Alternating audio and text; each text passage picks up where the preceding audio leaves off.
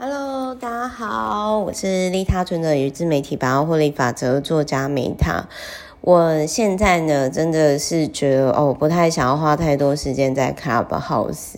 因为真的讲太多话，隔天声音都鼻音好重。好，那我想要跟大家分享丁颖娟老师的“你不必走得快，但一定要走得远”哦。这个就是我，我其实个人比较喜欢丁颖娟老师的风格，因为像那个洪雪珍老师的书籍或者是表达方式就比较偏向说教这样子。那丁颖娟老师就让我觉得可能跟他之前的专业有关，我觉得说，哎呀，其实还蛮温柔的。好啦，那我这边我要讲一下，我在看这本书的时候最深深让我反省的地方，就是他有提到说，反骨呢。别伤了自己。他说：“有些事情啊，不是人定就能胜天，不是理直就要气壮，不是得理就该不饶人，不是你心中的正义呢，才叫正义。”就是他有提到说，年轻的时候，我就是丁俊老师，其实在这里面有提到说呢，哦，我反省到自己年轻的时候，其实我在看这一段的时候，我也是啊。打脸，把自己脸打肿肿的，真的，我我想到很多很多事情。他就有提到说，看到自认不舒服的事就唱反调，好像全世界都欠我。那其实有时候只从一个角度看事情呢，是有失公允的。那有时候不公不义，只是心中的自以为是，并不是普世的价值，眼观不宽。所以那时候虽然好讲好听，有个性。但是呢，会让别人觉得很难搞，当然也平白断送很多机会，还洋洋得意、自以为是。所以呢，现在的林娟老师他就提到说，虽然我现在就是外圆内方，内心有坚持，但是不会用伤人或无理的方式去表达。我都希望自己年轻就具有现在成熟与智慧，不要那么无知。如果当时有一点圆融。该多好！那我现在明白很多事情，真的不是非黑即白，也不是爱恨就必须要分明。那灰色地带的确存在，而且呢是有存在的必要性。然后他就取他其实。以前的例子，甚至以前就有提到说，哎，别人想签就去签啊，我们不签。然后我那个时候看到这一段，我就哈哈大笑，我就想说，哎，我就很像我以前素颜直播的时候，我就是会觉得说，啊，那那个我就是要素颜直播啊。但是搞不好我当时这样子，诶，算是有吓到吓到别人吧。然后他其实我觉得啦，就是这一段啊，我觉得也让我想到很多。经营自媒体的网红，比如说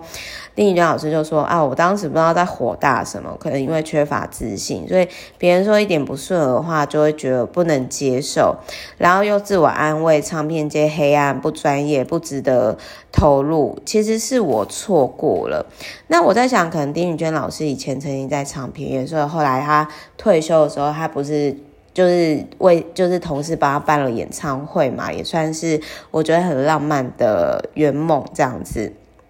那甚至他还被年那种前辈说：“你这年轻人哦，真不知好歹，给你机会还拿翘，再不听话以后不理你了。”然后他那时候还非常的，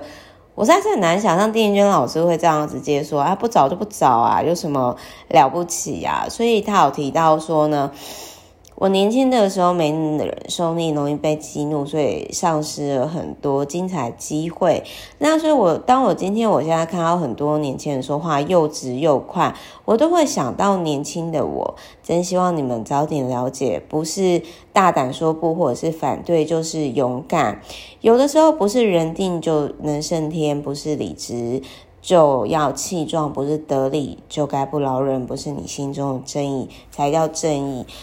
其实我在更早之前也曾经有被说过，然后我那个时候也是很偏颇，然后我印象很深刻，那个男网友跟我说：“Meta，也许你很幸运，你生长在是可以选择的环境，但是你真的有时候你应该得理饶人，因为你讲的话让我很痛。”然后我那时候好，我忘掉有没有跟他道歉，我真的其实也是在反省说啊，我真的年轻的时候伤害很多人。然后他有提到，他说呢，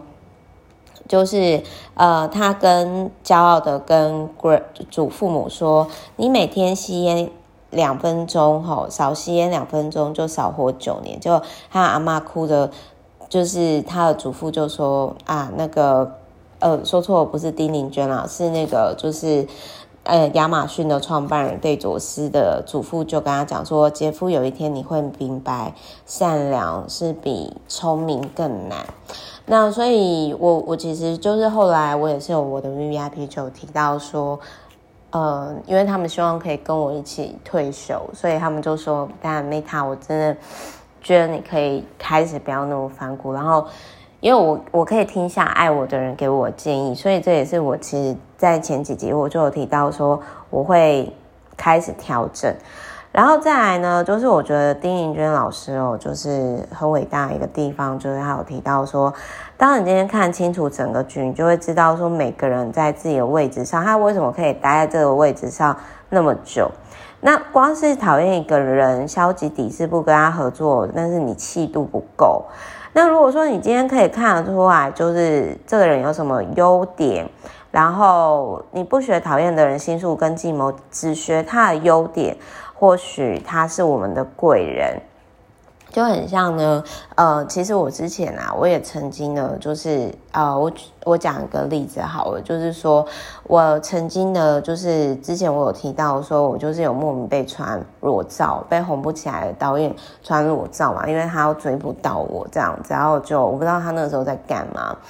但是我后来其实就是说，我也还是谢谢他，为什么？因为他当时跟我分享一个。大概是我自己应该也不会，如果不是因为他的话，我可能不会接触到这类型的书。那所以呢，我也的确是因为那一本书，然后后来因为直播关系，然后让我因缘机会成畅销作家。所以我觉得危机就是转机啦。那就很像，呃，如果不是被黑粉攻击，我也不会开始思考说，哎，我以前到底有没有好好生活啊？那再来还有呢，就是徘徊在三十岁的十字路口呢，就是林宇娟老师就有提到说，呃，他之前有去上一个针对经理人规划，一年只要寒暑假各出国一个月，密集的修完学分就可以拿到学位。然后我就好好奇说，哇，那那个学分大概这样整个念完大概是几百万，好心动哦。没有啦，就是会觉得说，嗯。就我真的很能理解丁玉娟老师说他想要出国去念书圆梦的那个状态，然后可是他周遭的经理人就跟他讲说：“你干嘛不把那些钱省下来，可以钱滚钱赚更多？”可是有时候真的不是钱的问题，我真的可以理解丁玉娟老师所讲的。然后他有提到说呢，就是呃，成功人士可以成功，是因为他对自己狠一点就行，然后每年以完成三件事情的速度。就是说，你要完成哪三件大事，就选三法则嘛。我之前有提到最重要的三个方向，然后他还有提到说，职场关键就是你要找出自己的愿景或方向，每年做一到三件重要的事情来接近目标，然后持续的经营五年。自媒体也是哈，比如说我现在直接讲哦，我的自媒体呢，就是我希望每一本书，就像我现在在做每一本书，它可以解决你某一个目前卡关的点。然后我不用多忍，我的人生当中，比如说我只要有固定的，呃，大概比如说一百或一千人，但是你们真的是听完之后会去做，那我觉得就够，因为我我觉得我就是一个完成小事的人，但是我并不是干大事，我自己这么觉得，我可以持续在某个小事领域上前进，然后每年做一到三件事情来接近目标啊，比如说我现在正在写第三本书嘛。啊，就一直被就是我的主编编啊鞭尸，好没有啦。但是就是说，呃，我会透过我的文字或者是自媒体啊、或者是演讲去做分享，然后持续经营五年。那事实上，我在自媒体上这一块也的确是经营上超过五年。不过我想要讲的是说，跟讨厌的人学习，首先你要看得清楚局。但是看得清楚局哦，这真的是艺术诶。就是他有提到说呢，在商场上哦，话不投机半句多，然后就最好谢谢不联络啊。会会说话的人懂得看清楚局，是说的让别人舒服，也不委屈自己。那我之前的状态其实很常是我说的让别人舒服，但是自己很委屈。比如说，他说他其实之前呢，呃，就曾经因为公开的去指责一个主管，然后失去了一个人才。就是他说，我了解你你的处境无法专注在工作上，但是必须要准时，否则公司会失于信用。那你觉得公司能够怎么帮你，而不是当众去骂他的员工？那我觉得这也是我需要去值得值得去学习的地方。然后呢，他还有提到说，就是女生很常在职场上都要掩饰自己的好胜心。然后他有提到说，如果你今天嫉妒这个人，是不是这个人有哪些地方你羡慕，并且值得学习？那当你今天透过这样方式去看的时候，你就会发现到说，因为我是真的觉得见不得别人好，嫉妒别人真的不会让自己更进步啦。那所以我觉得最重要的是管好自己的事情。就是跟自己比较好这样，然后还有他有提到说人情世故啊，就是说话艺术，就是在最细微之处考虑到对方的感受，就是不在大马路上骂人，却在小巷子里赞美人。那他就有提到说，我觉得所有编辑都应该要学习的事情。就是你们在送送书给有影响力的人啊，比如说他很喜欢的那个编辑，就是说丁老师，这是我们刚出版的新书，我觉得很适合您阅读，祝您愉快。如果喜欢，也欢迎您发文分享，谢谢。就很像我遇到老师的时候呢，就是他就也有提到说啊，Meta，如果我有空看完你的书的话，我也想分享。然后反而是我很害羞，跟老师说啊，老师不用分享也没关系，我只是一点心意，有机会见到你本人，那我也很开心。然后他有提到说，他不喜欢有压力，呃，就是所以之前另外一个编辑就是说，请问丁老师愿意接受我们的新书吗？如果愿意接受，可否看完之后在脸书上帮我们宣传这本书？然后丁云娟老师就会觉得说，哎，那我还没有答应啊，那这样子感觉好有压力哦，所以他就拒绝接受那一本书。我觉得这就是说话艺术。那我也是觉得说，现在就是出书真的是。买就是看书的人越来越少，所以我是真的觉得说大家可以呃参考，然后就是当你们在送书给有影响力的人之前的时候，可以特别是出版社相关的行销人员，不是编辑啊，可以参考。那他有提到说，创意要做了才值钱，没有行动之前，创意都是空想，就很像之前那个。老高跟老肉的事情嘛，我必须要说，就是好。虽然老肉他也许觉得说，哎，我之前比老高红，然后后来看到老肉现在的影响力大幅超越他，他就会捶心肝，就会觉得说，哎，当初这个经营模式是一起想的啊，那为什么你现在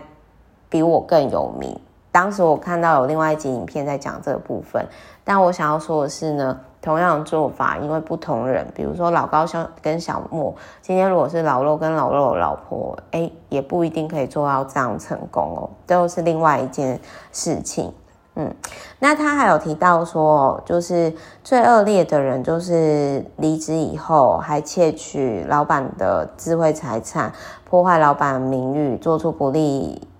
前老板的行为。然后，但这种真的台北很多诶，可能我之前那个时候频率也不太好吧，所以我在商场上真的看到很多，然后这种人都不知道在干嘛。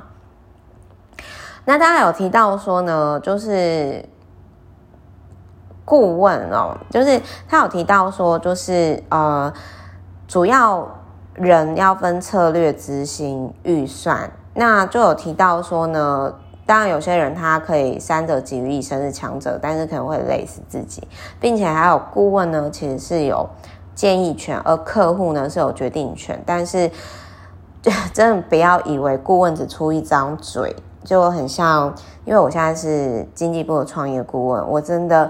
非常有共鸣。他有提到说，好顾问是问对问题，一语道出问题中心，但是在回答问题之前呢，可能是觉得千锤百炼。那他有提到说呢，千万不要让别人觉得你很闲，也不要当免费的顾问。